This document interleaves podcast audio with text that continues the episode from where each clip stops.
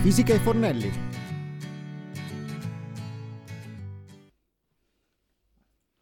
Nuova settimana, nuovo appuntamento con la fisica e Fornelli. In questa puntata la tecnica della sferificazione.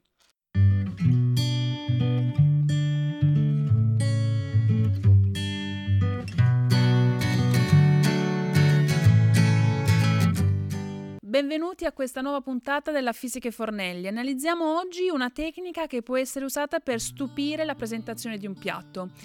Infatti oggi capiremo come avviene la tecnica della sferificazione in cucina molecolare. Come dice la parola stessa, sferificazione significa incapsulare una sostanza liquida all'interno di una sfera di grandezza variabile. Ciò consente di concentrare i sapori all'interno di piccoli granuli che poi scoppieranno in bocca. Nella terminologia della cucina molecolare, il prodotto di sferificazione viene chiamato caviale o drop. Per ottenere queste piccole sfere ci sono due metodi di preparazione. Il primo è quello di sfruttare la tecnica della gelificazione con addensanti, in particolare vedremo l'utilizzo della, dell'agar-agar e della caragenina.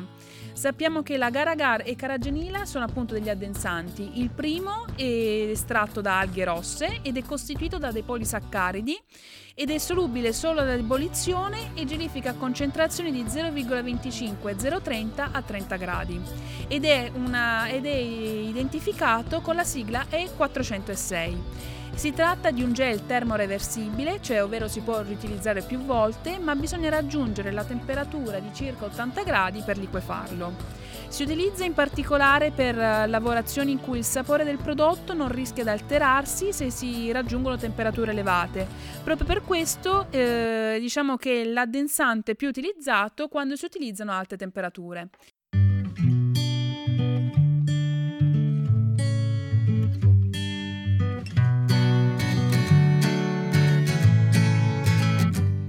In cucina tradizionale l'agar-agar viene appli- impiegato prevalentemente nella preparazione delle gelatine per dessert, grazie alla sua capacità di alterare il sapore naturale del cibo.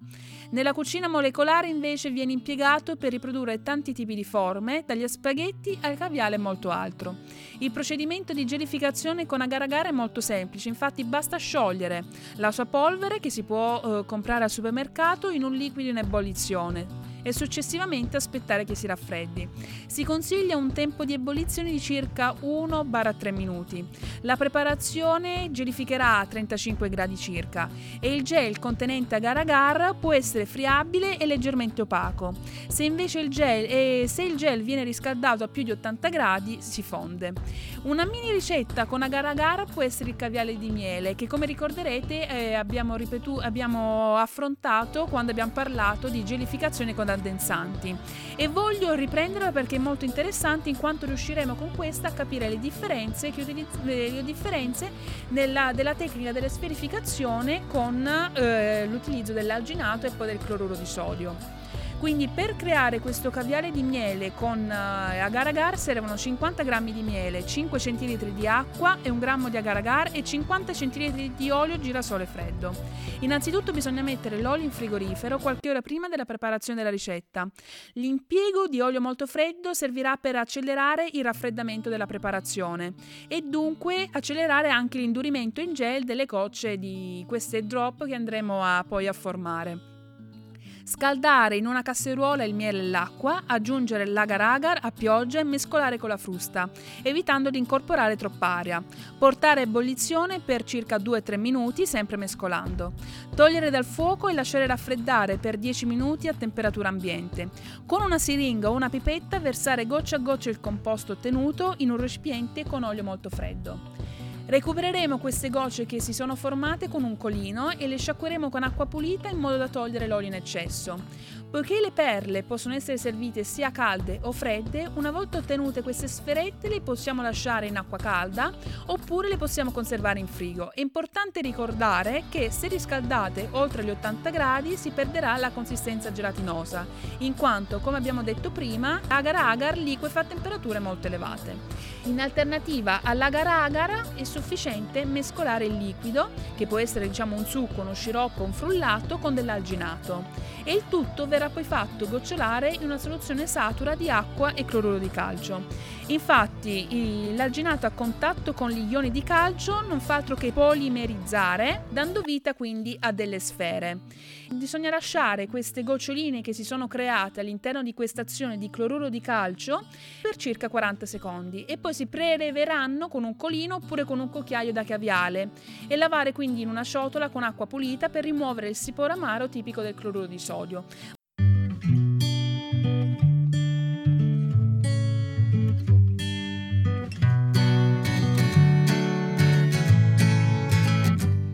Ma andiamo a capire che cos'è effettivamente questo cloruro di sodio. Il cloruro di sodio non è altro che un sale naturale amaro che è identificato dalla sigla E509. Si tratta quasi di una, un additivo alimentare normalmente utilizzato come un regolatore di pH e un agente in grado di migliorare la consistenza degli alimenti in scatola.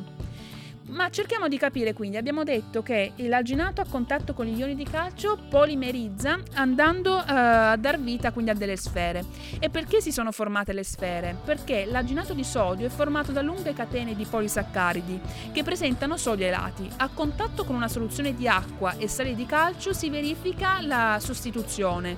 Il sodio infatti si sostituisce a calcio e avendo valenza doppia tiene unite due catene. In questo modo le varie catene di polisaccaridi solidi si intrecciano tra loro formando il tessuto. Queste palline che appunto si sono create eh, saranno costituite al loro interno da un liquido e da un rivestimento di gel.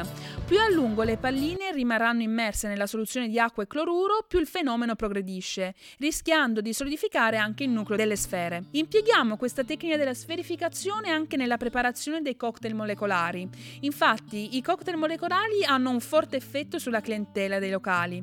Attirano molta gente anche grazie al loro impatto visivo. Abbiamo detto prima appunto che questa tecnica della sferificazione non è altro che una tecnica che può essere utilizzata quando si vuole stupire la presentazione di un piatto e così si è fatto anche con i cocktail.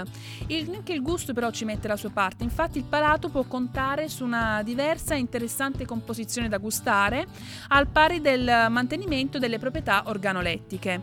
E sono diverse le tecniche che, di, che i barman utilizzano per uh, preparare questi cocktail molecolari. Inizierò spiegando ricordandovi che sostanzialmente esistono due tipi di sferificazione che sono distinguibili in caviale, che appunto ha la forma molto simile al caviale, quindi queste sferette piccoline, oppure un raviolo. Infatti la, c'è la formazione appunto tramite il metodo di sferificazione di una palla un po' più grande che si può ottenere tramite un cucchiaio. Un cocktail che vi propongo oggi per capire come il barman utilizza questa tecnica della sferificazione è quello di andare a creare, di andare a creare un cocktail sferificato e servono infatti del succo di frutta, del succo di pesca, uno spumante, dell'alginato di sodio, un cloruro di calcio, acqua e una siringa. Frullare il succo di pesca con l'alginato fino a che non si sarà completamente sciolto. Frullare anche l'acqua e aggiungendo il cloruro. Prelevare con la siringa senza ago il succo di pesca e far cadere tante piccole dolce, gocce nella soluzione di acqua e cloruro. Vedrete che si solidificherà agli istanti e quindi si formeranno queste piccole, for- piccole mini caviali all'interno della, della soluzione di acqua e cloruro. A questo punto dovrete solamente passare le sferette sotto l'acqua corrente per togliere, come abbiamo detto prima, il sapore, del, il sapore amario tipico del cloruro di calcio e servirle nel bicchiere con dello spumante.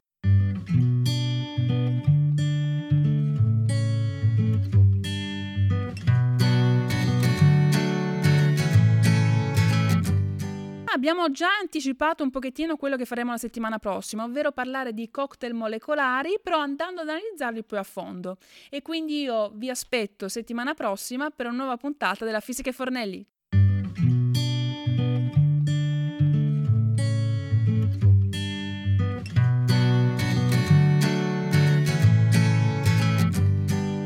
La Fisica e Fornelli